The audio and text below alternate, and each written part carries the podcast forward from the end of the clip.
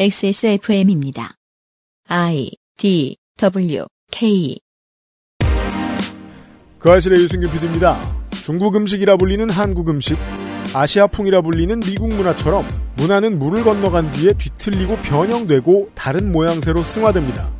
그간 나쁜 과정으로 뒤틀려 있던 서양의 아시아 문화 코드가 개선을 통해 온 세상을 만났고 반응이 아주 좋습니다. 올가을 스판덱스 영웅전은 샹치 이야기가 아닌 샹치를 통해 읽는 문화 변형의 작은 역사입니다.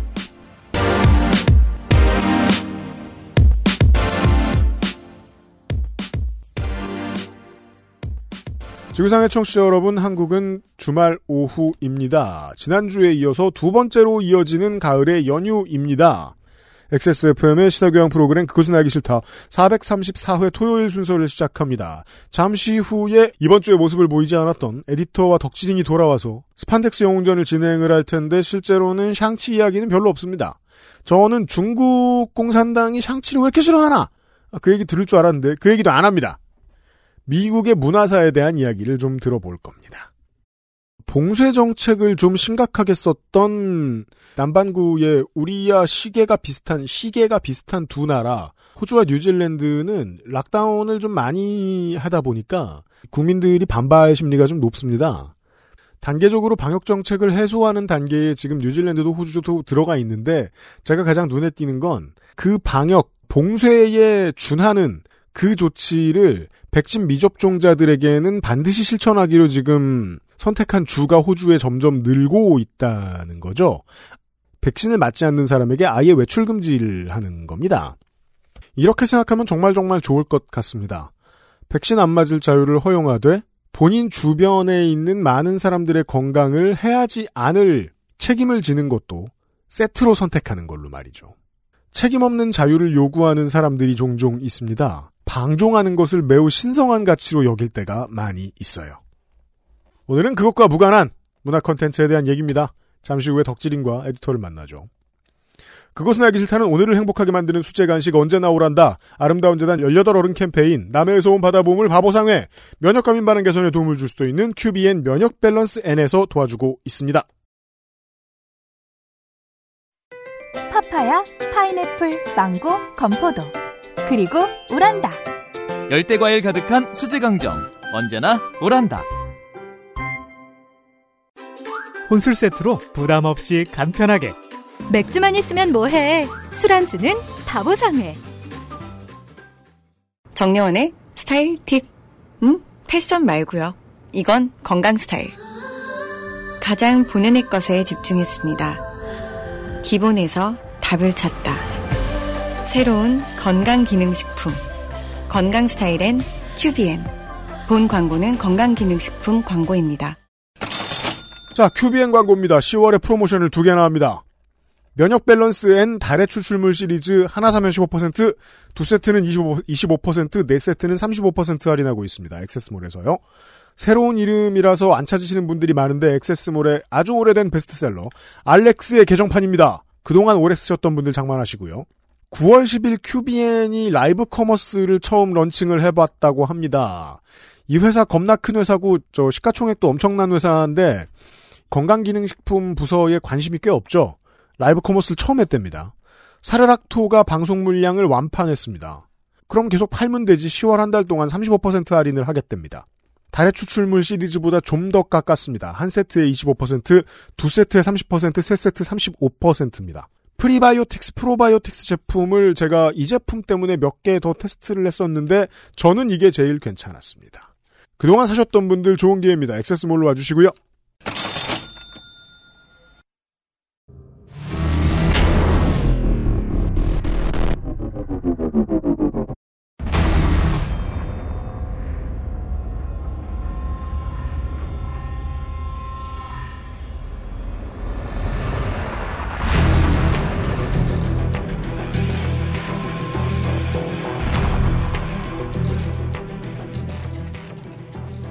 기본 교양, 슈퍼히어로 문학의 이해, 스판덱스 영웅전.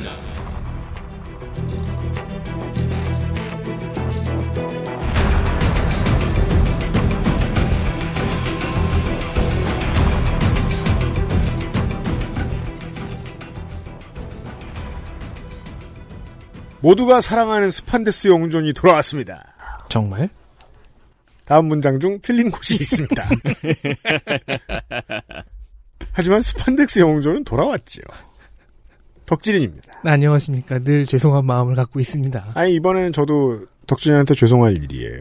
어, 이 영화 개봉 직전에 원고를 다 썼어요. 그렇죠. 그리고 이 영화 내려갈 때 나왔어요. 방송에. 이게 매달 UPD가 일정 테트리스를 하지 않습니까? 네. 그 결과 여기까지 밀렸습니다. 그렇습니다. 이거 녹음하러 세 번째 오는 거죠? 그렇죠. 이 원고를 9월 6일에 완성했더라고요. 네. 마지막으로 손을 댄 게. 음, 그래서 다시 열어보니까 이렇게 시작하더라고요. 음. 3일 전 마블의 페이지 4두 번째 영화인 샹치와 텐링즈의 전설이 개봉했다. 지금 말했으니 거짓이죠. 영화는 훌륭했고 뭐 블라블라블라 이렇게 써놨더라고요. 이제 싹 지웠어요. 뭐 청취자 여러분들은 다 아십니다. 어, 호평이 넘쳐났습니다. 초반에. 네. 네. 지금까지 언급한 적이 없는 히어로 캐릭터니까 다루긴 해야겠는데 음. 이게 좀 문제가 있어요. 네. 샹치는 마케팅상으로 보면 A급으로 보는 게 맞는 캐릭터인데 네. 굵직한 서사를 남겼거나 발- 반대로 굵직한 영향을 받은 그런 것이 별로 없습니다. 그 뭐랄까요? 갑자기 메인 이벤터가 된 쩔입니다. 그저 동아시아 문화, 동아시아 캐릭터를 마- 만들기 위해서 그냥 당대에 유행하던 이소룡의 이미지를 그대로 가져온 것 뿐이에요. 음. 이소룡이 홍콩 출신이죠. 샹치도 홍콩 출신이었어요. 음. 네. 게다가 샹치의 역사에서 가장 캐릭터를 잘 반영하면서 샹치만의 서사가 진행된 그런 수작은 작년에 연재된 분량입니다. 네. 4회짜리였고요. 음. 4개 이슈였고요. 이거는 DC 코믹스에서 저스티스 리그 오브 차이나를 잘 만들어내서 주목을 받았던 중국계 작가 진 루엔 양이 음. 스토리를 맡았습니다. 네. 얼마 아, 국내에도 번역이 됐고요. 얼마 전 네이버에서 보셨을 거예요. 보셨다면 얼마 전에 웹툰화돼서 네이버에 공개됐고요. 지금 듣고 계신 지금은 유- 그게 유료화로 전환되었을 겁니다. 음. 영화의 설정과는 이제 만화의 설정이 어, 가족 관계를 비롯한 기본 설정이 싹 다릅니다. 완전히. 네. 뭐 홍콩 게다가 홍콩 출신이니까 영국과 엮이기도 하고 음. MI6, MI5랑 뭐 일을 한다거나 아, 뭐 재밌게 하려면 많네요. 근데 그것밖에 없어요. 그래요? 중국과 연관되는 무언가가 더 이상 없는 거예요. 중국을 건드리면 좋을 게 없어서 아닐까요? 근데 딱히 건드렸다고 저는 생각지도 않지만 지금 모르겠습니다. 저 VPN을 돌아서 우리 방송을 듣고 계신 중국 청취자 여러분들 아실 거예요. 지금 중국에서 볼 수가 없죠, 이 영화를. 그리고 영화는 영화라고 치고 만화는 좀 옛날판 옛날 이야기들도 많잖아요. 네. 주로 홍콩을 통해서 영국과 엮이고 그게 저 거의 웬만하면 전부였어요. 음. 그래도 만화의 캐릭터성은 영화와 동일합니다. 네. 그리고 그 외에 딱히 할 얘기가 없더라고요. 음. 그래서 이렇게 끝내면은요. 이번에 회차는 어, 윤세민 코너의 한 꼭지보다 도 짧을 겁니다. 어디 도전해 보세요. 그래서 제가 준비해 온 것은 더 샹, 빨리 더 빨리 이거. 샹치를 만드는 데 대- 쓰인 아시안 스테레오 타입 두 가지의 역사를 정리해 보는 겁니다. 이런 길어지죠. 그 길어요, 그래서. 거짓말한 거예요, 또. 그러니까 오리엔탈리즘이라는 이제는 소- 촌스러운 시각이 그동안 어떻게 미국 대중문화에서 표현되었는지의 역사이기도 하고요. 음. 동시에 저 사람들은 대체 그동안 우리를 어떻게 보고 있었을까 하는 어림짐작입니다. 제가 이거를 그 빗대어 표현할 수 있는 여러 가지를 한번 생각을 해봤어요. 그나마 제 머릿속에 제일 오랫동안 머물러 있던 것이 한국에 있는 중식당의 99%는 이제 중국 음식이 아니에요. 그래서 Korean Chinese라고 하잖아요. 그죠? 우리가 어르신들이 그 뉴스를 이렇게 그냥 슬쩍 저 뭐냐 보수 언론에서 보고 아무리 중국을 혐오해도 중식당의 음식을 싫어하지 않아요. 그렇죠. 왜냐하면 그건 자기의 소울푸드거든요. 마찬가지죠. 우리는 알파벳이 엄청나게 크게 써 있는 어떤 중식당 치- 프랜차이즈에 가면 이게 미국 중국 음식이라는 걸 알아요. American Chinese food. 그죠? 루이지애나 쿵파오 치킨 이런 거 음. 중국에 없는 거 말이에요. 네. 아니, 저기 뭐야. 그 제가 다이어트 할 때 먹었던 소스. 뭐 두반장? 아니요, 아니요. 아, 그 갑자기 이름이 생각이 안 나네요. 그 뭐죠? 그거 뭔지 아는데. 그죠? 매운 거. 왜 네, 매운 알고 거. 있어? 네 글자. 네. 아, 이- 뭐 마라 마라 고춧가루. 차우차우 막 이런 거였는데. 네 글자. 아, 쓰리 쓰리 쓰리 차차. 스리라차. 스리라차. 스리차차는 뭔가. 그건 스리라차 Pitbull의 노래 좀 못합니다. 소스도 네. 미국 중국 소스죠. 네. 뭐 소울푸드 얘기가 나왔으니까. 그러니까 그런 것처럼 음. 이제 목요일에 제가 얘기, 자, 지난주 목요일에 잠깐 제가 얘기하다 말았던 건데, 미국인들이 미국 영화만 보고 산 거 아니에요. 잠시 후에 저 덕진이 다시 설명을 해드리겠습니다만은 미국인들 무술 영화 겁나 어릴 때 많이 봤고, 음, 음, 음. 예. 와 이게 마이크에 들어갈래나? 실로 오랜만에 사이렌 소리가 이거 창문 뉴- 활짝 이거 열어놨더니 뉴욕을 배경으로 한 드라마 같은데 가끔 나오는데 수사물이나 히어로물 같은데 우리가 이 공사하고는 이런 거 못 들을 줄 알았는데 바로 옆에 지나가니까 들리네요. 예, 창문 유- 활짝 열고서. 유독 큰 거 같아. 아, 창문을 제가 열었습니다. 예, 예. 아무튼 어 그런 게 있긴 있어요. 지금의 40대, 50대 미국의 어른들도 네 오리엔탈리즘을 어떻게 받아들인 게 있어요. 그래서 American 오리엔탈리즘이 된 게 있어요. 제가 그 얘기를 잠깐 해야 되는데요. 네. 사적인 이야기입니다. 음. 제 형제자매들이 미국 시민입니다. 음. 즉 Korean American으로 이민 1세대예요. 아, 한인 이민. 네. 네. 80년대 청소년기를 보냈고요. 미국에서? 네. 음. 제가 태어났을 때요. 음. 그래서 쿵푸와 가라데가 곧 아시안의 이미지 전부이던 시절을 겪어봤어요. 그렇죠. 어, 이 비실비실한 딸내미 아들내미한테 왜 못 살게 굴지 않지? 동양 애니까. 그러던 시절. 그 둘째 형 같은 경우는 지금은 훌륭한 인종차별주의자로 자라나서요. 네. 트럼프에게 표를 던진 바가 있거든요. 아, 네. 그런 동양인들 많아요. 이 사람 신기하게도 브루클린 흑인 동네에서 약국을 하고 있는데 요즘 어떻게 지내냐고 질문을 하면은 이렇게 답변의 끝이 늘 흑인 비하로 끝나요. 그럼 이 사람은 왜 이 모양으로 늙어버렸을까? 제가 갖고 있는 힌트 중 하나는 어릴 때 학교에서 흑인 동급생들에게 괴롭힘을 당한 적이 있다는 경험담 때문 경험담이 있습니다. 음, 네. 그런 난서를 제가 갖고 있어요. 친구들이 괴롭힐 때 한 번은 음, 이 인간이 어설프게 가라데 자세를 흉내는 거예요. 가라테를. 음. 그러자 덩치 큰 그 친구들이 흠칫 뒤로 물러나 괴롭히지 않았다는 겁니다. 뭘 본 게 있죠? 그는 집에 와서 이 경험을 자기 형과 누나에게 낄낄대면 자랑했대요.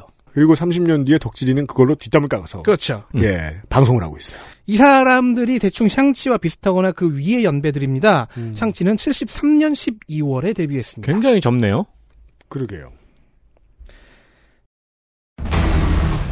샹치 1973년 12월 스티브 잉글하트, 짐 스탈린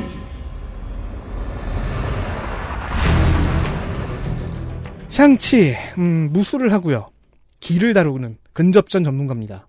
기를 다룹니다. 치가 기입니다. 네. 그러니까 맨손 근접전의 전문가죠. 그게 능력이에요. 즉 총능력자는 아니에요. 이게 이제 또 물론 기를 다룬다는 것을 초능력으로 볼 수도 있긴 한데 일단 뭐 코스튬 얘기를 잠깐 하고 가면은 여러 버전들이 있는데요. 음. 대부분은 중국식 무술 도복을 arrange해요. Rearrange. 어, 노란색도 있지만 현재는 붉은색으로 장착돼 있고요. 그 이름의 한자 한국식으로 읽으면 상기입니다. 한국어 위키에는 윗상과 기운 기라고 되어 있는데 저도 이런 줄 알았어요. 과거엔 그렇게 표기할 수 있었는지 모르겠지만 지금은 오류입니다. 음. 현재는 오를 상을 쓰는 것으로 보입니다.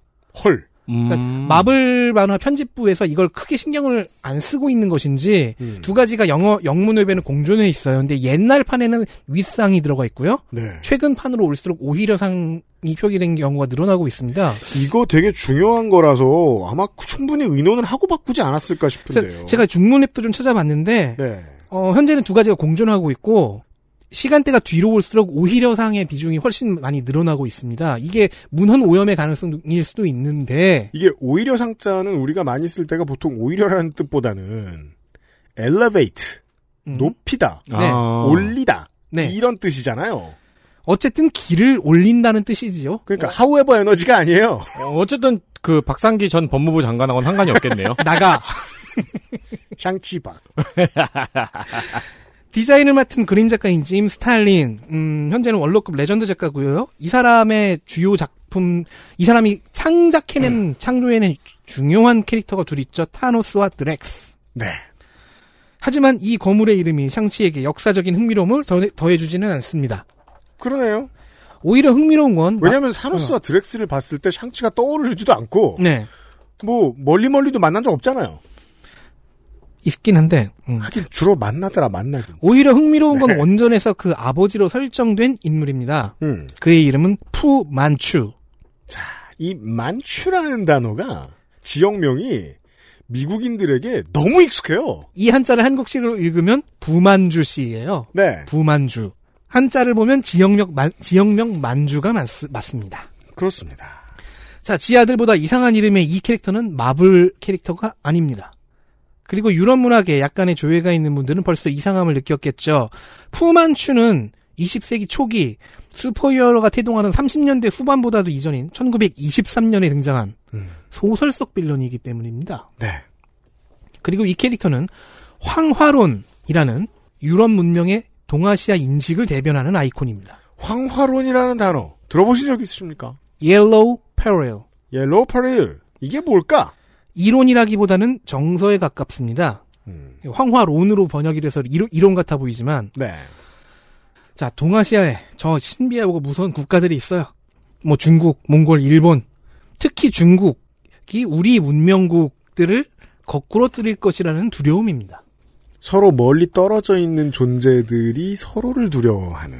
네. 특히 12세기 몽골의 팽창에서 느꼈던 공포가 7세기 넘게 발효된 것이라는 분석도 있습니다. 음, 그럴 수 있죠. 이제 그뭐 초등학교, 중학교 때 그 세계사를 아무 관심 없이 배우면 무슨 저 무굴 제국이나 알렉산더 왕조는 눈에 잘 안 띄어요.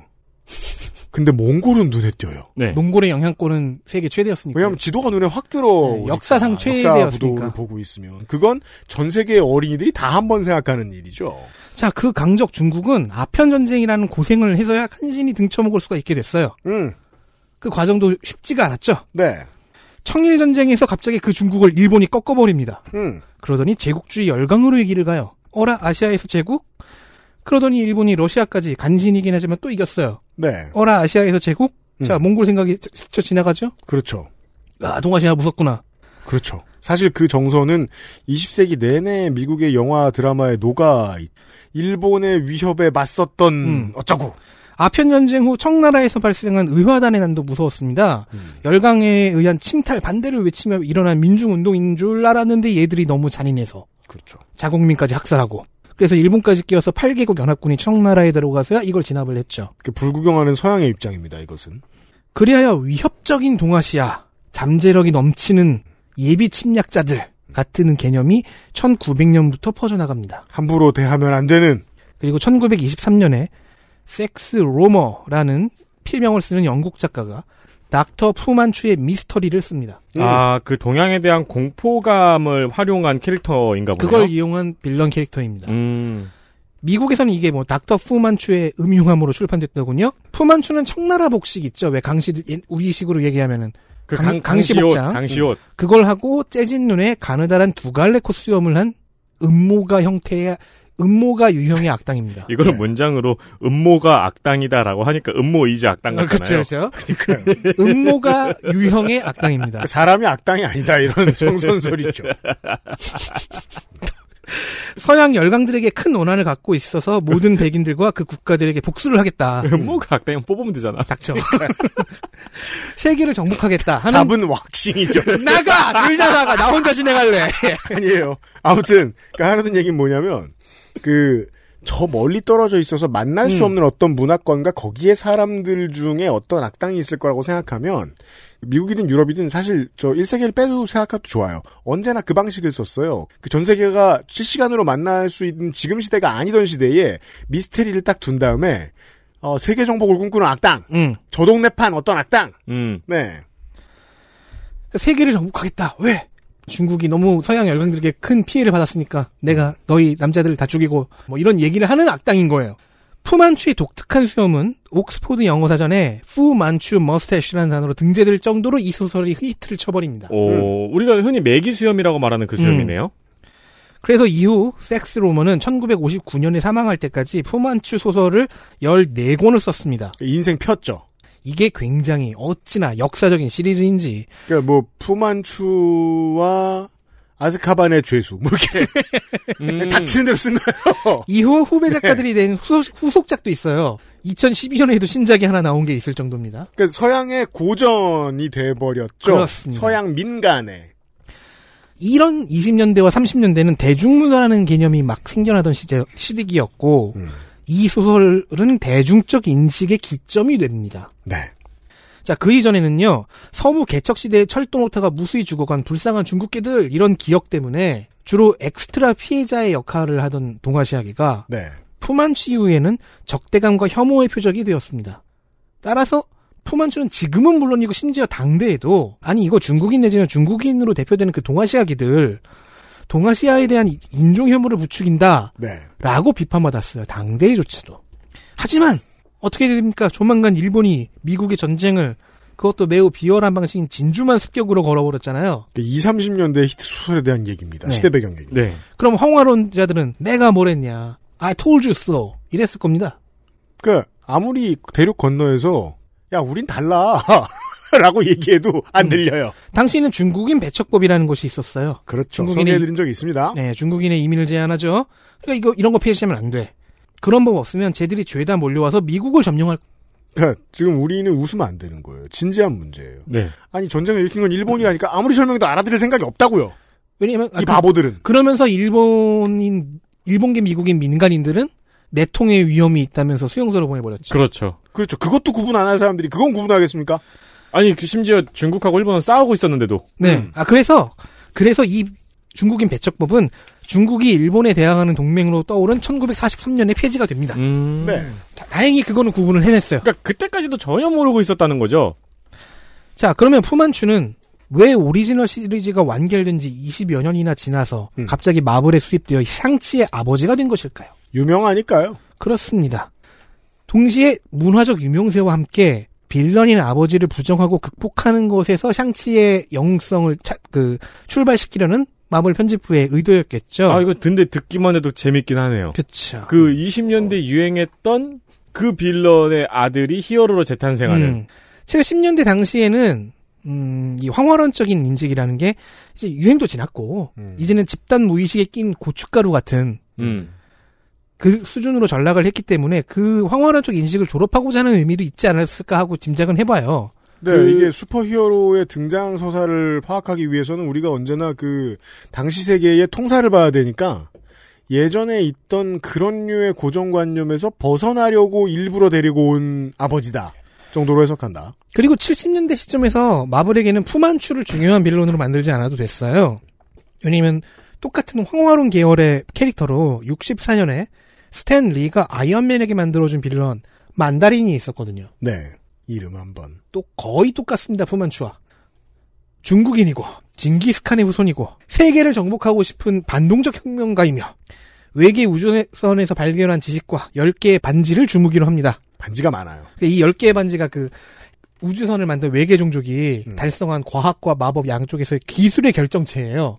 그래서 그 10개의 반지로 싸우기 때문에 10개 10 링즈 만다린 위10 링즈라고 하거든요. 음. 그래서 푸만추 같이 푸만추는 만다린 개보상은 만다린의 조상이잖아요. 그러니까 푸만추를 지금 샹치 아버지를 끌어와서는 안 돼요. 영화 입장에서는 현대 미디어잖아요. 지금 나오는 건. 이게 이제 단행본은 미국에서 많이 팔면 많이 판 거예요. 근데 영화잖아요. 미국 바깥에서 더 많이 팔아야 돼. 그래서 영화는 푸만추 대신 만다린을 샹치 아버지로 설정했고 오리엔탈리즘 문제는 영화 내에서 아주 유쾌하게 비껴나가죠. 아 그래요? 영화를 못 이런 봤군요. 방. 이래서 황화론에 대한 설명이 필요했다는 거예요. 황화론을 이해하는 사람들 입장에서는 극복해야 될 대상으로 집어넣어야 됐는데 그 서사가 필요했던 건 미국 국내용. 그리고 이, 이 마- 만다린 캐릭터가 만다린과 푸만추 캐릭터가 대표하는 이 오리엔탈리즘, 황화론적인 오리엔탈리즘을 또한 극복해야 되는 게 영화의 숙제였죠. 자, 그런 아버지, 황화론적인 캐릭터인 아버지를 극복해야 하는 샹치는 어디서 떠왔느냐? 이소룡입니다. 그리고 이소룡은 또 다른 스테레오타입이죠. 무술가, master of martial arts. 응. 선구적인 캐릭터의 이름이 있습니다. 이 계열, 이 무술 전문가 계열에 선구적인 캐릭터가 하나 있어요. 케- 그린 호넷과 케이토라는 슈퍼히어로 캐릭터입니다. 케이토. 슈퍼히어로고요. 이 캐릭터는 만화가 아니라 36년에 라디오 드, 드라마로 데뷔했어요. 너무 신기하지 않아요? 라디오 드라마로 슈퍼히어로를 팔았다고? 엄청 선배죠. 2011년에 세스 로건과 주걸륜의 주연으로 영화가 만들어진 적도 있습니다. 보신 분 제보해 주세요. 무명도 아니에요. 근데 이, 이건 좀 특이합니다. 히어로가 그린 호넷이고 음. sidekick이 케이토예요. 네. 케이토의 철자는 KATO, 즉 일본 이름인 가토를 영문으로 표기하고 읽은 겁니다. 그렇답니다. 일본과의 전쟁이 터진 후에 생긴 설정으로는 그 이 친구가 난징 대학살에 참여했다가 아군의 만행에 학을 떼고 탈영해서 미국에 왔다라는 백스토리가 있다고 하- 하고 그럼 가토네요. 전쟁이 격화되니까 사실은 나 한국인이야, 사실은 중국인이야 하는 식으로 원래 출신을 숨기기도 한다는 이야기가 덧붙었는데요. 음. 그린호넷의 특징은 히어로 쪽이 무능력자예요. 음. 그러니까 무능해요. 아, 초능력이 없다는 의미가 아니라 네. 히어로 쪽은 덜 떨어진 로맨티스트고요. 그러니까 제가 음. 종종 그 빗대는 방법이죠. 가제트와 페니. 음. 음, 네. 그러면 요즘 사람들은 못 알아들어요. 요즘 사람들 이렇게 말하면 알아듣죠. 유명한 탐정가 코난. 맞아요. 그렇게 sidekick인 케이토가 유능하고 현실적이에요. 그린호넷은 이런 사람이에요. 돈은 많고 정의감은 넘쳐서 슈퍼히어로는 하고 싶어. 음. 나 자경단 되고 싶어. 음, 근데 방법도 모르고요. 필요한 소양도 모르는 거예요. 네. 반면에 케이토는 그에게 실질적인 도움을 줄 수 있고 대부분의 히어로 업무를 추리- 처리하는 유능한 친구예요. 이렇게 얘기하면 되겠네요. 돈키호테와 산초의 슈퍼히어로 버전. 그렇군요. 재밌겠네요. 그러니까 푸만추도 인기가 좋아서 여러 번 라디오 드라마, TV 드라마, 영화로 나온 적이 있어요. 근데 그린호넷도 그렇게 인기가 나쁜 편은 아닙니다.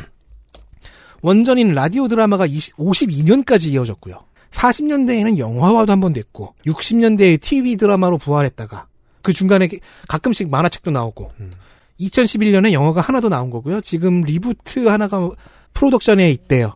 아직 pre-production 중이래요. 그 미국의 문화사를 통해 알 수 있죠. 이런 황화론적인 고정관념이 가득한 작품을 음. 이민 1세대가 좋아할 리가 없어요. 아시아에서 온. 그냥 저 백인 흑인 보고 들으라고 만든 겁니다. 저는 그렇게 생각해요. 자, 아무튼 60년대의 TV 드라마 이 버전에서 케이토를 연기한 배우가 이소룡입니다. 저도 이 브루스리의 디스코그래피를 보다가 이 캐릭터에 대해서 알게 됐거든요. 그런 분들 꽤 많으실걸요? 그리고 이소룡이 사실상 샹치입니다. 네. 66년도로 가봅시다. 26세 잘 안 나가는 중국계 배우 브루스 리가 케이토 역의 오디션을 봐서 배역을 따냅니다. 드라마는 한 시즌만 하고 끝났어요. 그런데 이제 이후에 계속 커리어를 이어가려고 애썼는데 늘 신통치가 않아요. 인종차별성 무시나 당하곤 했대요. 아시아계니까 프로덕션에 어떤 사람이 와, 서 배우들 태울 그 밴을 운전하라고 했대요. 같이 출연하던 배우들 몇 명이 아 이 사람도 우리 우리 배우다. 그게 뭐 하고 운전하라고 시키고 계속 그렇죠. 자, 결국 동료들은 야 미국에선 네가 안 되겠다. 고향으로 가서 너 홍콩 출신이잖아. 대박을 쳐. 저 인종차별주의자 놈들 코를 납작하게 해버려. 라고 조언을 했고. 그래서 이소룡이 홍콩으로 돌아가 무술 영화를 찍으면서 거장이 됩니다. 그리하여 북미 대륙을 지배한 올타임 클래식들을 쏟아내죠. 그 기점이 1971년에 당산 대형이었죠. 음. 72년에 사망 유희 같은 경우에는 절정이었고 73년에 갑작스럽게 사망하면서 완전한 전설이 되었습니다. 음. 네. 그리고 같은 해 12월 마블의 Special Marvel Edition 15회 차에는 Master of Kung Fu라는 제목이 표지에 다- 나옵니다. 아, 이소룡이 사망한 해예요. 네. 음. 이소룡의 모습을 그대로 만화로 가져온 샹치 캐릭터의 데뷔였습니다. 달리 말하면 무술 전문가라는 스테레오 타입의 대유행이 70년대, 80년대까지는 이어졌다는 얘기죠. 그렇죠. 기억을 떠올려 보면 이전에 디펜더스 편에서 다룬 적이 있던 아이언 피스트 역시 아이언 피스트. 데뷔가 74년입니다. 음. 70년대는 온전히 쿵푸 Asian이 대세였어요. 그러네요. 황화론을 뒤엎는 캐릭터들이죠. 어, 어떻게 보면 근데 그 모든 원류가 다 이소룡이라고 볼 수도 있겠네요. 어, 그렇죠. 문화적으로 한다면. 그렇긴 하지만 뭐 그 이전에 케이토 같은 캐릭터들이 있긴 했지만은 음. 결국엔 그 캐릭터들조차도 이소룡의 이미지 안으로 포섭이 되죠. 네. 그 이전에 있었던 선배들까지도. 그리고 그 이후에 나오는 등장하는 헐리우드의 이 비슷한 역할을 맡는 캐릭터들도 헐리우드에 진출하는 사람들도 결국은 그 이소룡의 캐릭터의 지분 무언가를 차지해서 네. 자기 방식으로 바꾸어내죠. 제가 그 어린 시절에 TV 리모컨을 들 수 있던 그때 리모컨 없었죠. TV 채널을 도- 가끔 부모님이 없을 때 돌릴 수 있었던 시절만 해도 그 트렌드가 미국에서 이미 끝나 있을 때였어요. 에이트 공대의 시대였죠. 그때 뒤늦게 홍금보 선생이 미국에 진출을 하죠. 그러면서 이런 드라마를 맡았는데 결국 무술을 하는 저 형사반장님 역할을 네. 했었어요. 그 뒤에 헐리우드에서 성공한 이영걸 성룡도 마찬가지. 70년대에 생겨난 어떤 지분을 따르죠. 네. 이영걸 Lethal Weapon 4에 나온 이연걸 씨 같은 경우는 확실히 그런 악역이었죠. 이런 무술가 캐릭터들, 무술가 스테레오 타입의 중심에 이소룡의 스타덤이 있는 건 당연하고요. 심지어는 우마 서먼까지도 나중에. 그러니까요. 동시에는 간접적 영향 또한 이소룡 때문이었습니다. 네. 백인임을 극복하고. 네, 그러니까요. 오, 그렇네. 아직 브루스 리로 미국에서 활동하던 시절에 케이토를 끝내고 나서 음. 케이토 역할을 끝내고 나서 이소룡이 구상을 했던 무술 드라마 시놉시스가 있었는데 여기에 영향을 받은 것으로 추정이 되는 음. 즉 제작사는 절대 그렇게 말하지 않지만 많은 사람들이 그렇게 의심을 하는 네. 되게 비슷한 70년대 히트 드라마가 있습니다. 그 이름이 쿵푸입니다. 제목이에요. 72년에서 75년까지 3개 시즌에 나갔으니까 인기는 있던 편이고요. 음. 이 또한 역사에 남았습니다. 네. 여기엔 당대 미국에서 활동하던 동아시아계 혹은 whitewashing을 해서 동아시아계처럼 보일 수 있는 배우들이 대부분 등장했습니다. 안창호의 아들 필립 안도 그중 하나입니다. 안필립 선생. 네. 그, 저, 저, 설립자의 저, 반드시 필입니다. 음. 필립 뭐, 뭐, 안. 뭐. 맞아요. 어, 진짜요? 어. 네. 어, 나 이, 이건 대충, 대충 그냥 지나갔는데. 도산공원 가보면 나와 있어요. 음, 그리고 쿵푸의 영향력 또한 상당해서 여기서는 드라마 쿵푸 86년, 87년에 스피노프 영화들이 나왔고요. 근데 이 드라마에는 브루스 리가 직접 주연을 했어요? 아니요. 그러니까 브루스 리가 남겨놨던 그 무술 드라마 시놉시스와 네, 이때 어떻게 주연을 매우 돌아가셨는데. 비슷해요. 아, 죽고 2년 후군요. 네. 네. 매우 비슷해요. 음. 그러니까 그때 그 시놉시스 대본 개요가 떠돌다가 여기 간것 아니냐라고 음. 마- 많이들 의심하는데 제작사는 절대 그렇지 않다라고 우겼죠. 아무도 안 믿는. 네. 네, 네. 자, 93년에는 정식 후속작 드라마도 나왔고요. 이건 또 97년까지 4개 시즌이 나왔습니다. 뭐 어느새 제가 태어났네요. 그리고 그러니까요. 작년부터는 reboot한 드라마가 또 나오고 있어요. 오. 쿵푸는 그 정도로 유명합니다. 네. 그리고 홍콩 무협 영화와 쿵푸의 아류작 드라마들을 10대 초중반 시절에 보고 자란 뉴욕 스테이튼 아일랜드의 몇몇 모질이 청년들이 랩을 하기 시작합니다. 네. 그렇죠. 자기들 동네를 샤올린, 즉 소림이라고 부르고요. 자기들을 Wu-Tang Clan, 무당파라고 부르기 시, 시작했죠. 그러니까 이건 마치 그 영등포에 평생 산 사람들이 자기 동네 쇼핑몰을 타임스퀘어라고 부르는 거하고 비슷해요. 놀랍게도 오늘 유피디님이 Wu-Tang 옷을 입고 오셨어요. 네. 이게 탱, 무슨 우, 의미냐면 탱. 제가 지금 저 유튜브로는 아, 보실 수 있겠죠. 심지어 뉴욕 닉스 배색이야.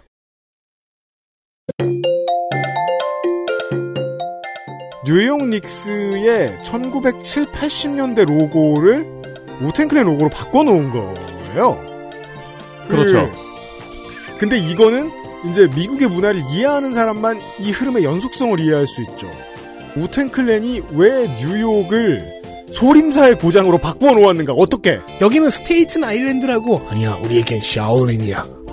여긴 영등포 쇼핑센터야. 아니야, 타임스퀘어야. 뉴욕이라고. 예. XSFM입니다.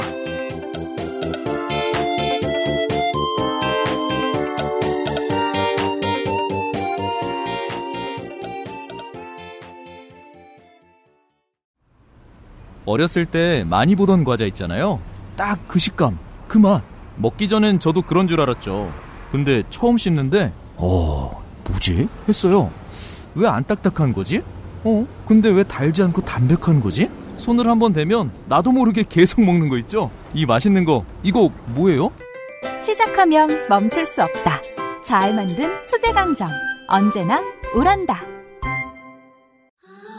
가장 본연의 것에 집중했습니다. 기본에서 답을 찾다. 새로운 건강기능식품. 건강 스타일엔 튜비엠. 본 광고는 건강기능식품 광고입니다.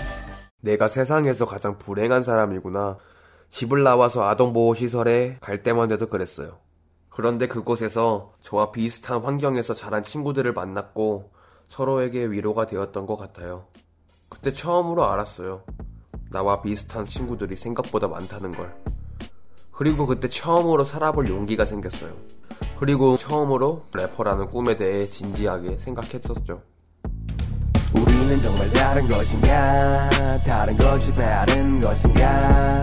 요리하는 내 모습은 어떤가? 아무리 답을 찾으려 해 아름다운 재단 18 어른 캠페인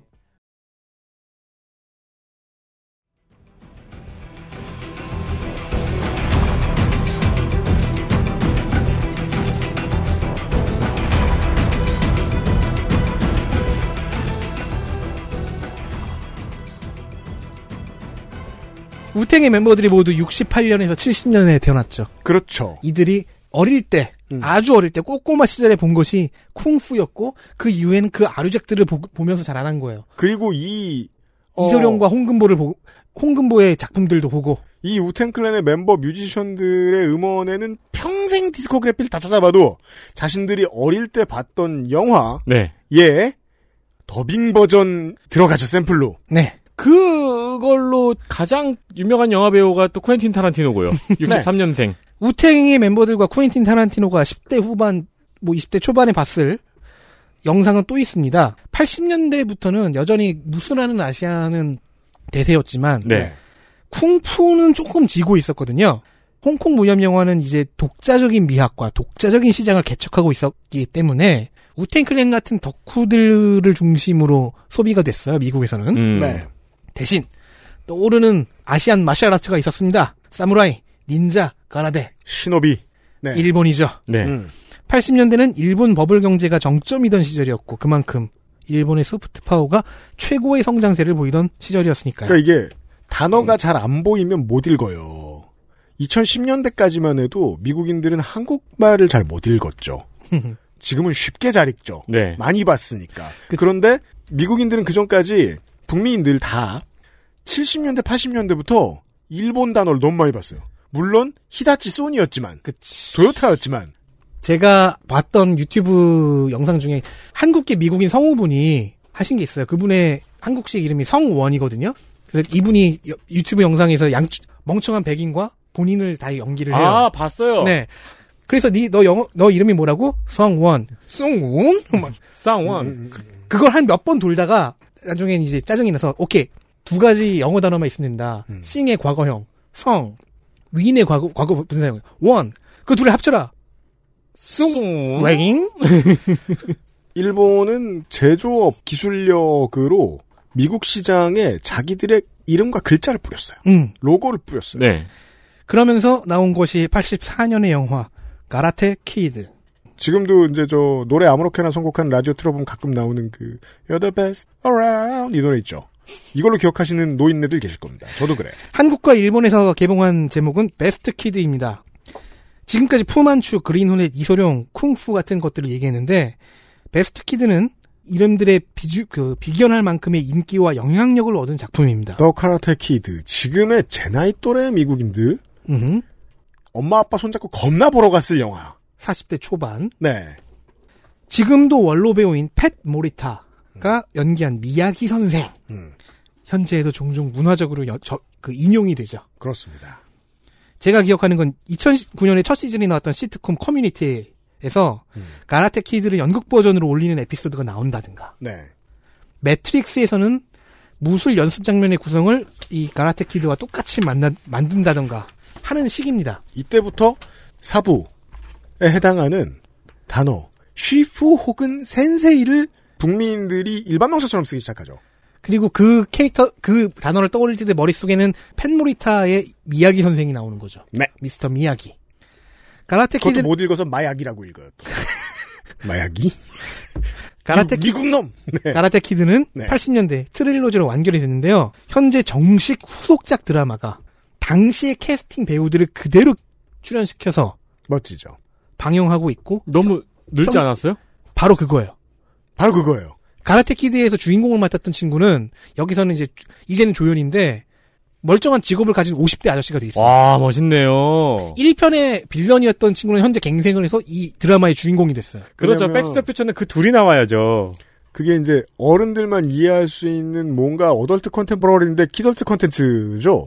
예를 들면 뭐 제가 엄청 기다렸던 그 저 아마존 exclusive로 지금 서비스가 되고 있는 걸로 알고 있는데 그 에디 머피 주연의 음. 우리나라 제목으로 구원작전이라고 알려져 있는 Coming to America 후속작이 한 30몇 년 만에 나왔죠. 네, 작년엔가 나왔죠. 근데 똑같은 사람들이 나오죠.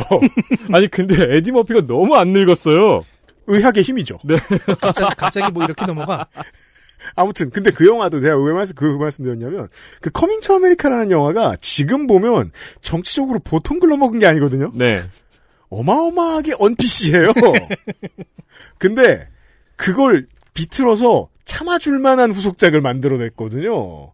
이게 우리가 황화론을 얘기하면서 북미인들의 뒤틀어진 아시아에 대한 시각이 어떻게 소비되고 어떻게 발전해 왔는가를 얘기하고 있잖아요. 그 맥락을 알아야 이게 PC하지 못해라는 소리를 함부로 못하게 되는 거예요. 음. 그리고 이 영화 trilogy 때문에 Karate Kid 때문에 저희 형은 흑인 동급생들 앞에서 가라데 흉내를 냈어야 했죠. 네. 아, 막 시켜봤구나. 이렇게만 아, 아, 괴롭히니까 겁, 겁주려고, 네, 겁주려고. 겁주려고. 자 이렇게만 얘기하면 Karate Kid라는 작품은 무술 전문가 Asian이라는 두 번째 stereotype을 그냥 80년대에 재생산한 즉 이소룡의 아류작 같아 보이지만은 네. 하지만 헐리우드는 장사를 하려면 그렇게까지 만만하게 만들지 않아요. 깊이를 더해야죠. 네. 미야기 선생이 실제로는 2차 대전에 미군으로 참전해서 훈장과 기장을 여럿 받았다는 설정이 있고요. 네. 그동안 미야기 선생의 아내는 일본계 강제 수용소에서 출산 중에 죽어갔다는 이야기가 나옵니다. 그러니까 미국의 어두운 역사를 그대로 집어넣죠. 한 일본계 미국인의 삶에 대한 이- 좀 진지한 접근이 있었던 거예요. 음.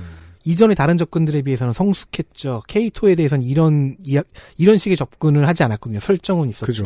와, 근데 굉장히 과감하군요. 그 저번에 나성인이 와서 말했던 그 일본계 미국인 수용소. 네. 거기 얘기하는 거잖아요, 지금. 그러니까 어린이들이 보는 작품에 이렇게 섬세한 터치를 해놓죠?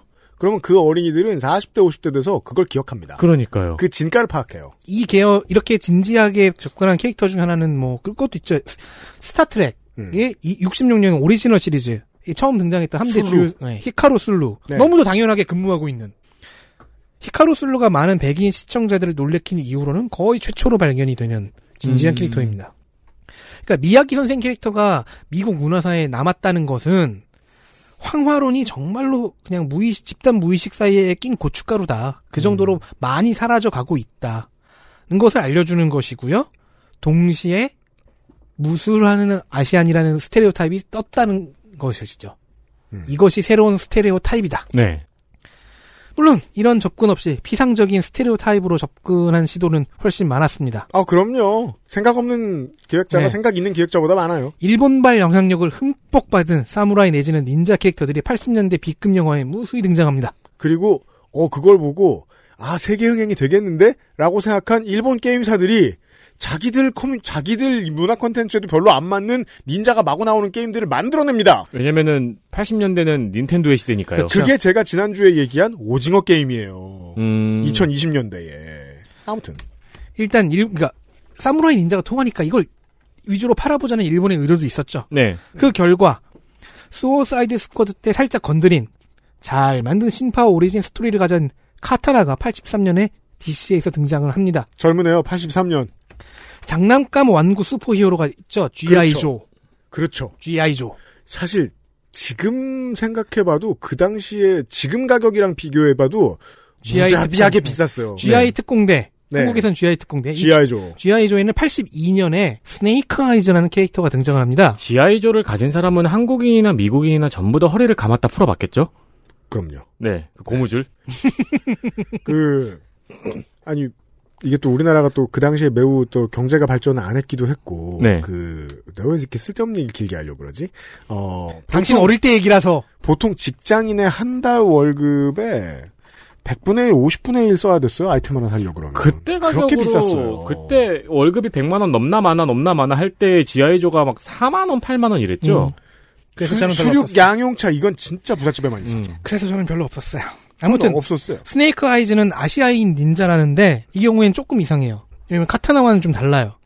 검은 복장에 검은 헬멧을 쓰고 있어서 아예 피부가 노출되지 않습니다. 네. 그리고 말을 한마디도 안 해요. 음.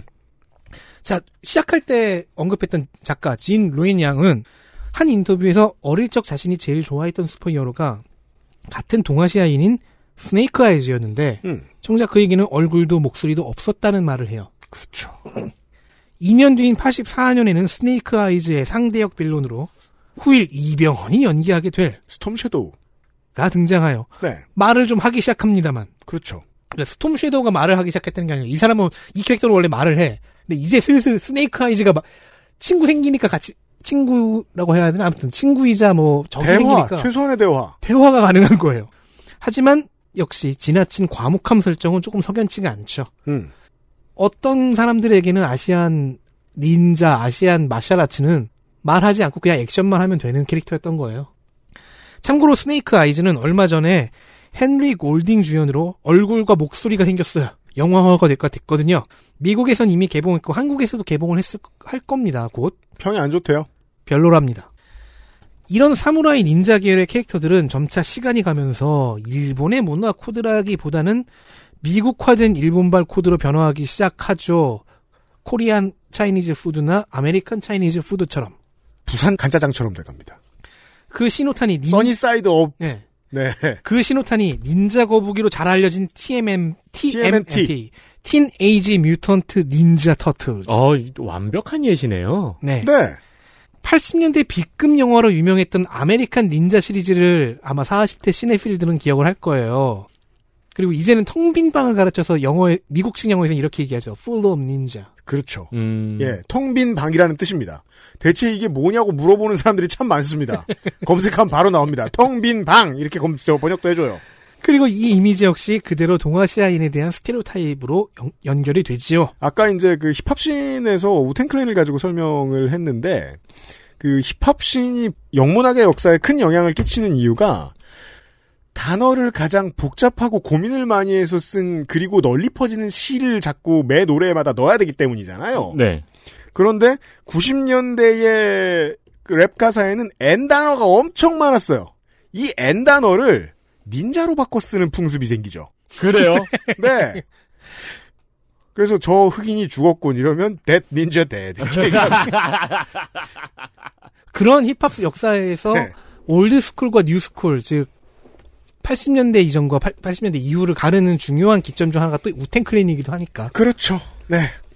미국의 태생적인 문화에서 하이브리드 진출하죠. 네. 네, Wu-Tang을 만나면서. 그러니까 이게 뭐냐면 마케팅이 좀 너무 심하게 잘 된 거예요. 그래서 일본 입장에서는 어떻게 됐냐면 이제 일본인은 닌자가 아님을 강변해야 될 정도가 됐어요. 그렇죠. 아, 제주도민 집에 귤나무 있냐는 것처럼. 근데 거기는 진짜 있잖아. 거기는 보통 있죠.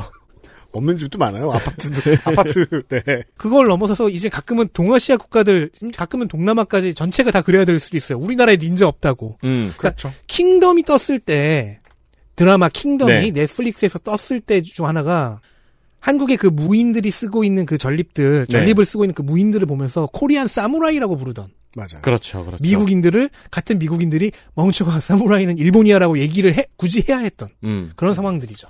네. 우리는 또 그 공유 씨가 너무 잘생기는 바람에 공유 씨 이름도 발음 못하는 팬들이 공유 씨 얼굴을 기억하고 있죠. 그러면서 얘기하죠. 그러면서 생각하죠. 한국 사람들은 다 도깨비에 대해 잘 알고 있을 것이다. 그리고 도깨비는 주로 잘생겼다. 그렇죠. 다 틀렸잖아. 네.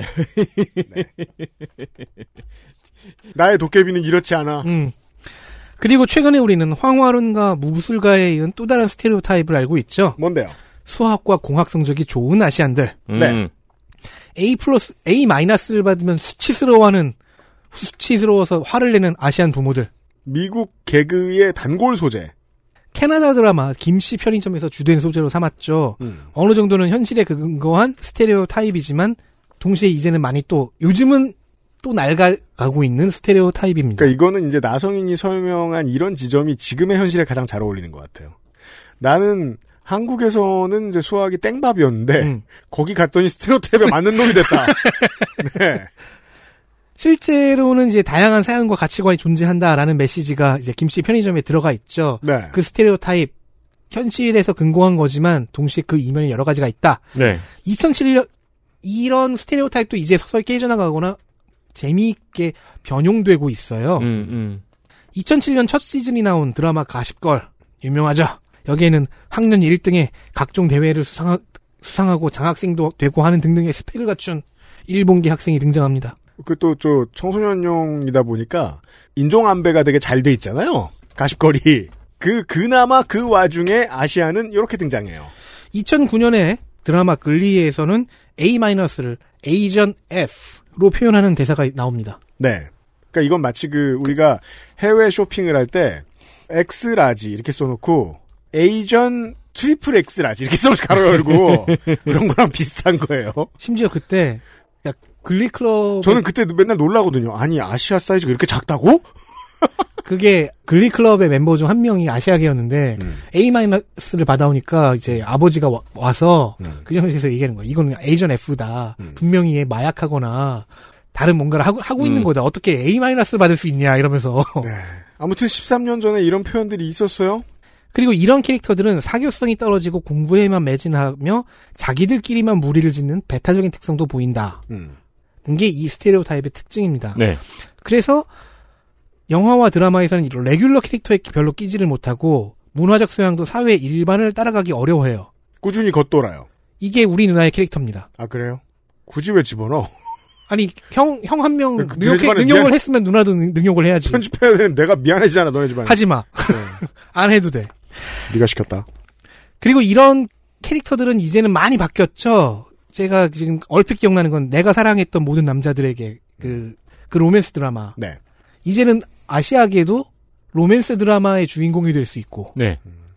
자, 아, 그리고 또 나성인한테 이걸 이 연고를 쓰면서 나, 나성인과 좀 대화를 많이 나눴는데 많은 한이 있으시더라고요. 그렇죠. 아시안에 대한 이미지 중에 자기들 문화 없이 다른 인종 문화에 섞여 들어간다는 이미지도 존재한대요. 음. 자신들을 덜 내보이는 성, 성향. 독특하네요. 강- 그 강렬한 stereotype 이미지를 박아놓고 그걸 탈피할 때가 되니까 자기들 문화가 없다고 이야기를 하네요. 우리는 그 이런 이중성 이제 제 나이 또래의 제가 알던 오렌지 카운티 출신 한인 이민자 2세대에게서 느낄 수 있죠. 친구들을 만날 때는 100% 그냥 백인 아니면 흑인 같은데 집에 들어가거나 어, 연애를 할 때는 한국 사람처럼 구는 음. 네 이중성. 요즘 젊은이들이 어떤지는 모르겠습니다. 그러니까 튀지 않고 주류 스테이지에 나가서 자기들의 코드를 보여주려는 인정 욕구는 없고 조용히 먹고만 사는 모습의 이민 1세대가 그 모습을 2세대에게 어느 정도 물려줬다고도 짐작을 해볼 수 있죠. 사실 이런 성향을 보여주는 게 차이나타운과 코리아타운이죠. 적극적으로 섞여들어야 했던 필요가 있었던 전쟁 상대 국가였던 접 제페니즈들은 좀 달랐지만 그리고 이전에는 중국의 쿵푸와 일본의 사무라이로 동아시아 전체가 퉁쳐지던 시절이었는데 이제는 점점 세분화된 인식이 생기는 중이죠. 세분화된 스테레오 타입은 사실은 더 이상 스테레오 타입이 아니죠. 그렇죠. 그럼 그냥 고증이죠. 그러니까 이제 이 양인들이 한 중일 베트남 타이를 어느 정도 구분하기 시작합니다. 대중 평균으로 보면 걸음마 수준이지만 네. 이런 변화의 과정에서는 슈퍼히어로 작가인 그렉 박과 같은 사람들의 시도가 영향을 줬을 가능성이 있습니다. 네. 한국계 아버지와 유대계 어머니 사이에서 태어났어요.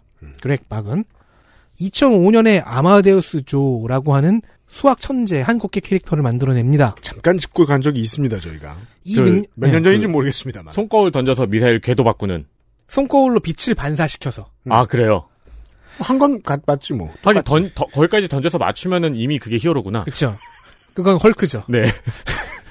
그 이 능력만 보면 스테레오 타입인데 예. 그러니까 지금 말한 것처럼 이런 스테레오 타입적인 능력을 그냥 머리가 좋은 것을 그렉박은 매우 쿨한 형태로 풀어냈어요. 네. 그러니까 수식을 풀어서 무언가를 개발했다가 아니고 네. 방금 말한 것처럼 운동적인 물체의 어느 부분에 힘을 어느 정도로 어느 시점에 주면 그 방향을 어떻게 바꿀 수 있다를 순간적으로 계산해내서 그대로 해내는 액션의 형태죠. 당구 신동이죠. 어 그러네요. 네. 그러니까 계산을 한다는 걸 또 보여주기 위해서는 주변에 복잡한 수식이 뜨는 연출을 했고요. 네네네. 우리는 당구 신동과 친해지길 좋아하죠. 그러니까 수학 천재이기 때문에 쿨한 이미지를 만드는 것에 성공했어요. 그 결과 현재의 아마데우스 조는 헐크가 됐죠. 성공을 거뒀고 네. 주력이 되어서 음. 주력 캐릭터가 되어서 이제는 헐크 혈청을 이어받아 헐크의 후계자 자리까지 올랐습니다. Brawn이라는 이름을 쓰고 있어요. 네. 그러니까 2년 Brawn? 전에 브롱. Brawn Brawn. B R A W N 왠지 그 미국판 크롱 같아가지고. 그러지 마. UPD UPD가 크롱에 환장해요. 그럼. 환장하잖아. 까라고 한 거예요 방금. 둘다 녹색이네요. 크롱 요즘에 커서 말한대요. 진짜요? 네. 이런 끼 공룡 새끼. 따라서 2년 전 350일 시회에서도 가- 비슷한 얘기를 했지만 아시아계 스테레오 타입이 조금씩 해체되어가는 과정에 있긴 합니다. 그때 했어야 했지만 빼놓았던 또 하나 이야기는 그렉박이 표현하고 싶어하는 소재 중 하나입니다. 이 사람은 옛날에 얘기했는데 회식비를 자기가 내려고 다투는 음. 상치와 지미유가 싸우는 장면 같은 것들을 넣어요. 어 재밌네요. 그 관심 없는 독자는 보통 단행본 안 사긴 하지만 그래도 어쩌다가 단행본을 선물이라도 받은 그 관심 없는 독자가 봤을 때는 이게 무슨 소리야 하고 지나갈 만한. 아마데우스 주어 뭐 샹치 그리고 지미우 이런 아시아계 슈퍼히어로들이 회식을 하러 가서 네. 잘 먹고 나오는데 그 1차예요. 심지어 1차 1차야. 근데 어른이라고는 지미우와 샹치인 거예요. 둘 중 하나가 돈을 내야 돼. 네. 나중에는 그 체면을 위해서 둘이서 싸워요. 음. 테이저건과 주먹을 주고받으면서. 만취한 거죠. 회식비는 결국 아마데우스 조가 조용히 가서 카드 긁었어요. 아, 근데 그게, 그게 이제 미국인에게도 유머 코드로 먹히나 보네요. 아니 이런 아시아계 내의 유머 코드를 그렉박이 미는 거예요. 밀고 있는 거군요. 그들 이제 이런 네. 거 알아야 돼. 그리고 아시아 슈퍼 히어로들이 벙커에 모여서 작전 돌입을 기다리는 중에 배가 고프잖아요. 근데 식료품 창고를 딱 열어보니까 스팸이 많네. 음. 그래서 스팸을 갖고 요리를 해면- 해먹는 장면 같은 게 것도 나와요. 음. 즉 이거는 아시안 커뮤니티의 코드를 전파하는 거죠. 동시에 그렉박 자신의 표현으로는 다양성 내부의 다양성이라고 합니다. 각국의 문화가 어떻게 상이하게 다른지를 표현하는 것 또한 이 사람의 관심사입니다. 이런 실험과 창작의 반복을 통해서 황화로는 소멸돼서 없어지죠. 천천히. 네. 스팸 요리를 먹는 씬에서 한국인인 크레센트는 스팸 볶음밥을 먹어요. 필리핀인인 웨이브는 스팸 silog라는 요리를 먹고 있다는 식으로 디테일하게 연출합니다. 스팸을 먹는 건 맞아요. 장면이 등장한 게 전에 얘기했던 적이 있는 Agent of Atlas의 2019년 이슈거든요. 지미 우는 관리자 역할입니다. 그리고 걱정이 하나 있어요. 아마데우스 조가 미즈마블과 리더십 경쟁을 하면서 팀의 분위기를 망치고 있는 겁니다. 자, 중국계 미국인인 지미 우가 한국 배를 하나 딱 보여주면서 묻습니다. 배. 이 배가 정확하게 어떤 종류? 먹는 거요? 아, 과일. 먹, 먹는 배. 네. 페어. 페어. 음. 이 pear가 정확히 어떤 종류의 페, 배일까? 그럼 중국인 샹치가 중국배라고 합니다. 한국계 미국인인 브론과 실크 두 사람이 이건 한국배라고 대답합니다. 파키스탄계 미국인인 미즈마블은 어 우리 동네에선 일본 식품 가게에서 파는데 라면서 일본 배라는 말을 하려고 하니까 브론이 더 말하지 말라고 짜증냅니다. 미즈마블은 결국 하고 맙니다. 짜증나는 브론을 보고 샹치가 웃습니다. 지미우가 정- 의도한 정답은 사실 흥묘백묘론이에요. 이건 그냥 배야. 맛있게 잘 먹으면 돼. 그러니까 조화를 이루어서 임무를 완수해라. 작가인 그렉박의 의도는 다양성 표현입니다. 이게 이제 고정관념이 해체되는 장면을 보고 있을 때 재미있는 점이죠. 실제로는 결론이 똑같아요. 모두가 아시안을 퉁쳐서 차별하던 시대에 막상 들여다보니 서로 차별하는 걸 발견해서 그걸 해소해주는 상황. 이 결론이 같아요. 음. 네. 네. 그래서 그, 다- 이 씬에서 그렉박은 굳이 배에 관해서 대사를 치는 각 캐릭터의 문화적 배경, Chine- Korean American, 이런 문화적 배경을 별도의 화살표 말풍선으로 표시하는 처리까지 합니다. 아, 그 문화적 배경을 뒤에 설명해 놔요, 이렇게? 네. 아, 그러니까 화살표로 딱 얘기해 놔요. 샹치가 어, 중국 배라고 할 때는 거기에 Chinese라고 붙어요. 멍청이들 한국 밴데. 그게 브론이었다고. 그게 아마데우스 조였다고. 실크랑. 그 박스를 보면 알죠? 그렇죠. 나아주 이렇게 써 있을 거 네. 아니에요? 아니, 그리고 그, 네. 그, 그, 망, 망, 망. 그건 안 나왔어. 그건 안 나왔어. 그럼 확인할 길이 없네요. 아무튼 자 그런 한편으로는 크레이지 리치 아시안의 세계가 생겨났죠. 음. 2013년의 원작 소설과 2018년의 이 영화가 미국 시장에서 엄청난 히트를 기록하면서 자 아시아계 자본과 시장의 위력은 물론이고 아시아가 충분한 위력이 있음을 알리는 첫 화살이었습니다. 야 우리한테도 독자적인 문화 즉 상상력의 공간이 풍부해. 네. 거기에는 푸만추와 이소룡과 수학 천재만 있는 게 아니야라는 증명이었죠. 음. 네. 자, 이 이야기를 기생충의 수상까지 진행시키면 한국인인 우리가 국뽕을 느끼고 그걸 확장시켜 동아시아 뽕에 취하게 됩니다. 현재 코로나 바이러스가 그 뽕을 가로막고 있긴 합니다. 2021년 현재 우리는 황화론 정서가 아주 살짝이지만 고개를 든 상황을 봤습니다. 코로나19가 퍼져나가니까 트럼프는 중국 바이러스 등등의 단어를 쓰면서 무의식 사이에 낀 고춧가루인 줄 알았던 황화론이 팍 하고 터져서 매운맛을 뿜어냈죠. 제가 언젠가 얘기 가끔 하잖아요. 레드 컴플렉스는 없어지지 않았다. 작게 어딘가에 뒷방에 자리하고 있을 뿐이다. 언제 끄집어내는 놈이 나온다. 네. 미국에서는 그걸 100년 만에 다시 끄집어내는 놈이 트럼프였던 거고요. 그러니까 알고 보니까 고춧가루 덩어리였던 거야. 음. 이 사이에 낀 게. 네. 그리하여 중국인을 사실은 동아시아계 전체를 병원체로 취급하려고 하더니 때리거나 죽이는 혐오 범죄 또한 발생했고요. 트럼프가 되게 많은 걸 백래시로 보여줬는데 한 세기 전으로 세상을 돌리려고 했죠. 황화론 정서까지 그걸 줄 몰랐죠. 자, 중국인 배척법은 19세기 말에 제정되었었습니다. 중국인은 비위생적이고 뇌의 용적이 작다는 속설에 힘입어 제정이 되었습니다. 그때를 떠올리게 하죠. 저는 감히 이런 얘기를 하겠습니다. 한국의 일반적인 정서는 황홀원이 묻은 저쪽의 정서에 약간 동조한 쪽이 많아 보입니다.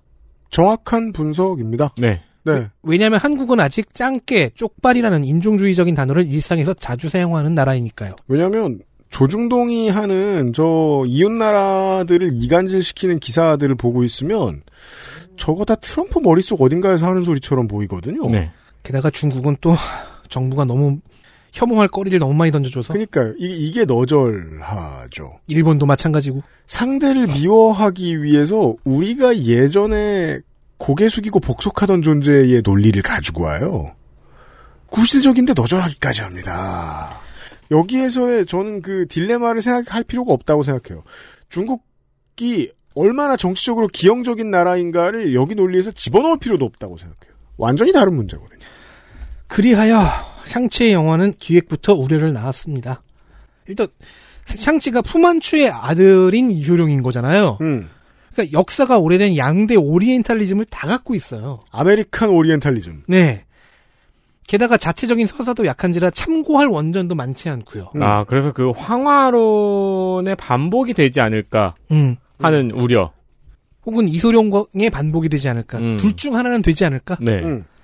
음. 게다가 반중 정서가 강해진 분위기에서 이걸 뛰어넘어야 하고 그래도 영화는 이걸 어- 해냈습니다. 보신 분들은 아실 겁니다. 적절한 설정 변경과 추가가 있었고 좋은 연기와 액션씬을 통해 오리엔탈리즘 요소는 포장지에 머물도록 만들어 놨어요.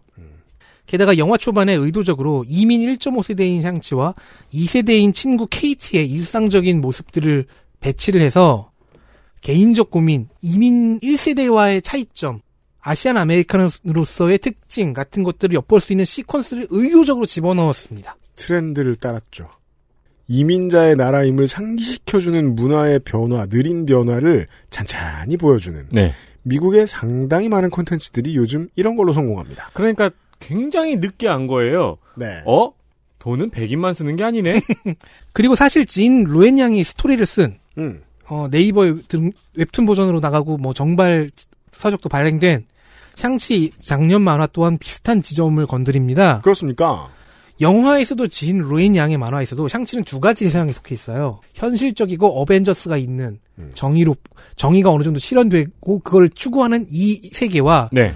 아버지 푸만추 만화에서는 쟁주라고 하는 별도의 오리지널 이름을 써요. 네. 근데 아버지가 대표하는 무협 판타지의 암울한 세계가 있어요. 음. 이 세계 사이에 놓여 있는 게 샹치예요. 아버지는 공포와 폭력을 도구로 쓰고요.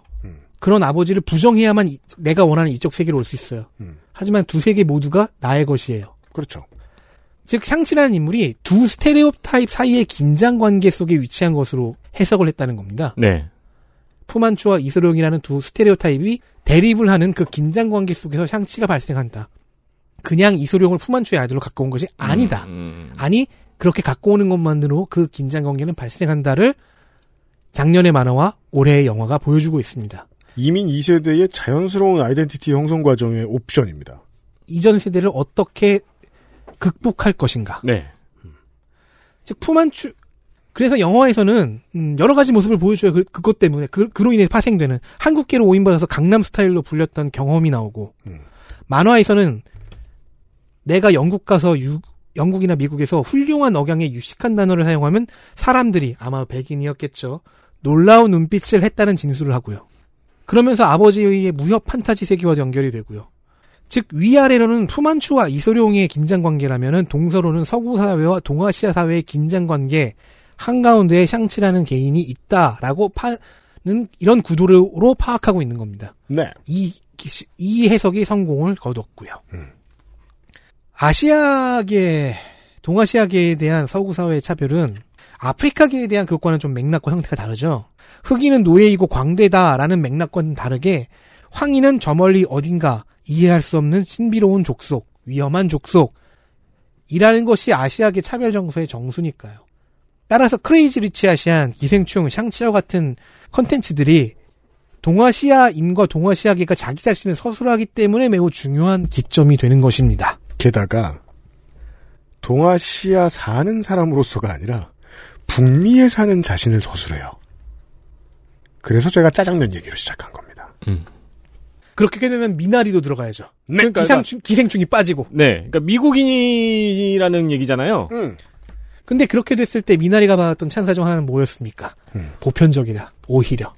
참 이 그 보편성을 발견하려는 그 노력이 지금 서구인들에게서 엿보인다는 점이 참 대단한 거예요. 그래서 올 여름에 지금 그 뉴욕이 어마어마한 물난리를 겪었어요. 네.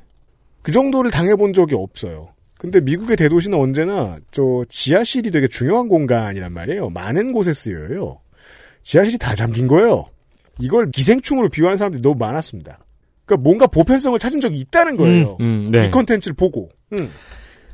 아마 이런 콘텐츠들이 흥행과 설득력에서 성공을 계속 거두면 과거와 현재의 스테레오 타입이 계속해서 또 해체되겠죠. 네. 아주 잠깐 스쳐 지나갔던 황화론의 추억 같은 것들도 그리고 아직은 이어지고 있는 이소룡의 추억 같은 것들도 자 다른 형태로 변형이 될 텐데 그때가 되면 어떤 시선이 되어 있을까 보편성을 찾아, 찾아서 타자화되지 않고 미국 시민 혹은 더 나아가서 그냥 이 지구에 사는 어떤 사람들로 인식을 할 것인가 그거를 물어볼 사람은 아마도 문화 소양이 꽝인 제 누나와 흑인 차별하고 싶어하는 제 둘째 형에게는 아닐 것 같습니다. 나성인이 더 나은 선택이겠네요. 의심이 없습니다. 제가 이 문장을 굳이 집어넣은 이유는 나성인이 본인 언급 좀 해달라고 해서입니다. 도와줬다며요. 네. 네. 그 미나리 얘기하고 기생충 얘기 했는데 어, 영화를 잘 본 사람들은 북미인들 기준으로 해봅시다. 뭐 두 작품 모두에서 어떠한 보편성을 느끼고 되게 즐거웠을 거예요. 저는 한 지금으로부터 4반세기 정도가 지나면 서아프리카나 남아공 주변의 컨텐츠들이 선진국들에게 소비가 되는 아주 왕성하게 소비가 되는 때가 올 거라고 생각해요. 이미 나이지리아 영화 같은 경우에는 그게 조금 싹이 보이고 있습니다. 아주 복잡한 구조를 가지고 있죠. 자기들은 북미에 가본 적이 없어요. 근데 선조 때 북미로 넘어갔던 사람들이 만들어 놓은 북미의 문화가 다시 수입돼서 변형됐어요. 그게 아프리카 일부의 문화가 됩니다. 네. 그래서 또 북미하고는 달라요. 북미하고 조상이 같아 보이는데 이런 역설을 통해서 보여줄 수 있는 것들이 엄청 많을 거예요. 그리고 그 주체가 뭐 그게 뭐 저 저 저 서아프리카가 됐든 아니면 발리우드가 됐든 이제 문화 콘텐츠의 다양성이 다양성의 수준이 예전으로 돌아갈 수 없다는 것만큼은 자명한 사실입니다. 우리는 더 재밌는 바깥 세상을 만날 거예요. 그전엔 우리가 바깥 세상이었는데. 네, 그래요. 그 긴장 관계 속에서 향치가 재해석되고 있다는 얘기를 하려고 보니까 여기까지 왔네요. 네. 이상입니다. 이런 얘기였습니다. 그러면은 그 슈퍼히어로물의 동양인 캐릭터들은 거의 이런 과정을 한 번씩 겪고 살아남아 있는 거겠네요, 지금. 제가 지금 원고에선 뺐는데 네. 그 지미 우 있죠. 그 FBI 요원 앤트맨에 나왔던 네. 이 캐릭터도 한 제가 기억하는 40년대였나 30년대에 등장했어요. 네. 소설에서 네. 중국인 범죄자를 중국인 테러리스트를 잡기 위해 등장한 중국계 FBI 요원이었어요. 음, 처음에는 그렇게 그냥 첩보물 주인공이었다가 슈퍼히어로물로 통합이 되면서 지미우라는 캐릭터가 된 것인데 이 경우에도 그렇죠. 저쪽에 황화론적인 빌런을 잡기 위해서 끌고 나온 것이 중국계였으니까 이것 또한 어떤 긴장 관계 속에서 파악할 수 있는 것이었죠. 제- 이것도 또 들으면서 또 든 생각인데요. 음. 이것도 재밌는 게 아니 왜 미국 놈들은 혹은 서양 놈들은 동양인을 왜 저렇게 그려 언젠간 저놈들이 동양인을 평등하게 그리는 날이 오겠지라고 생각을 하고 있었는데 음. 그날보다 그 사람들이 동양 컨텐츠를 즐기는 날이 먼저 왔네요. 그죠? 잘못된 해석이었죠. 네. 우리가 그린 걸 보겠지 뭐. 그러니까요. 예. 그 차례는 저는 불공평하지만 어떻게 보면 공평하게 전 세계에 돌아가는 날이 시작됐다라고 느낍니다. 음. 네. 누군가는 누구는 국뽕을 빨면서 한국의 때가 왔다고 하지만 전 그렇게 생각하지 않습니다. 네. 전 세계가 전 세계의 몫을 찾아가는 길이 시작된 것이지. 그렇죠. 네. 스판덱스 영웅전 2023년에 다시 만나요. 뭐, 뭐, 뭐. 3년이요? 나가. 잠깐만. 아, 그렇게 되는구나. 다, 덕질인이었습니다. XSFM입니다. 여기가 천국이구만. 바닷소리 좋고. 아, 시원하다. 어디? 음, 맛 좋다. 여보, 지금 거실에서 뭐 해? 신선한 남해바다의 맛. 맥주만 있으면 뭐해? 술안주는 바보상회. 그때 처음으로 알았어요. 나와 비슷한 친구들이 생각보다 많다는 걸. 그리고 그때 처음으로 살아볼 용기가 생겼어요. 그리고 처음으로 래퍼라는 꿈에 대해 진지하게 생각했었죠. 우리는 정말 다른 것인가 다른 것이 다른 것인가 요리하는 내 모습은 어떤가 아무리 답을 찾으려 해 아름다운 재단 18 어른 캠페인 이번 주에는 청취자 여러분들의 사연이 줄줄줄 붙어 있습니다. 사연은 아니고 사연에 대한 후기쯤 됩니다. 올해 마지막 이가영 코너에서 소개되었던 땡땡종 씨입니다. 432편에 소개된 땡땡종 씨입니다. 본인이 그렇게 쓰셨어요. 뒤늦게 방송을 듣다가 화들짝 놀라 메일을 보냅니다. 소개된 사연은 420회 토요일 순서 이가현 코너 공시생의 약봉지 편에 소개된 동생분의 이야기를 듣고 감정적으로 격앙된 상태에서 써내려간 글이었습니다. 전체적으로 다듬어지지 않은 거칠고 감정에 치우친 그 사연을 보낸 지 몇 시간 뒤에 저는 사연을 보낸 걸 후회하고 말았습니다. 무려 단 두 명의 이명 사례만으로 저를 포함한 청년 세대라 표현한 것도 이 감정선에서 나온 것이었고 심지어 오타도 잔뜩 있었으니 말이죠. 네, 그래서 제가 진심을 높이 사서 소개해드렸어요. 시간이 지나고 제3자의 목소리로 그런 제 사연을 다시 들으니 부끄러움에 얼굴이 달아올랐습니다. 어쩌면 누군가는 반발 뒤로 물러서는 걸 패배자로 규정 짓거나 한 발 옆으로 이동한 걸 회피한다고 말할지도 모릅니다. 하지만 경쟁에 지친 많은 분들이 타자에 의해 강요된 추상의 기준에서 벗어나 자기 결정으로부터 나오는 가치와 목표를 추구하고 일어나가기를 기원합니다. 그런 의미에서 그 알실 432회 토요일 편은 가끔 부끄러워지고 싶은 마음이 들 때마다 돌려듣도록 하겠습니다. 감사합니다. 네. 보통 그 아실에선 뭐 후기 같은 거는 자기 사연 소개된 거에 후기 같은 건 소개 안 해드리는데 제가 굳이 이거 소개해드리는 이유는 땡땡종 씨한테 너무 고마워서예요. 이렇게 방송에서 누가 떠들었다고 내가 그걸 수용할 수 있다. 아주 잘 들었다. 라면서 넓어진 본인의 태도를 드러내는 청취자를 만나는 건 겁나 어려운 일이거든요. 뭐랄까요, 그, 제작진을 포용해 주신 거죠, 이분이. 아, 지나치게 감사합니다. 어, 저희도 이런 배포가 있어야 될 텐데. 고맙습니다.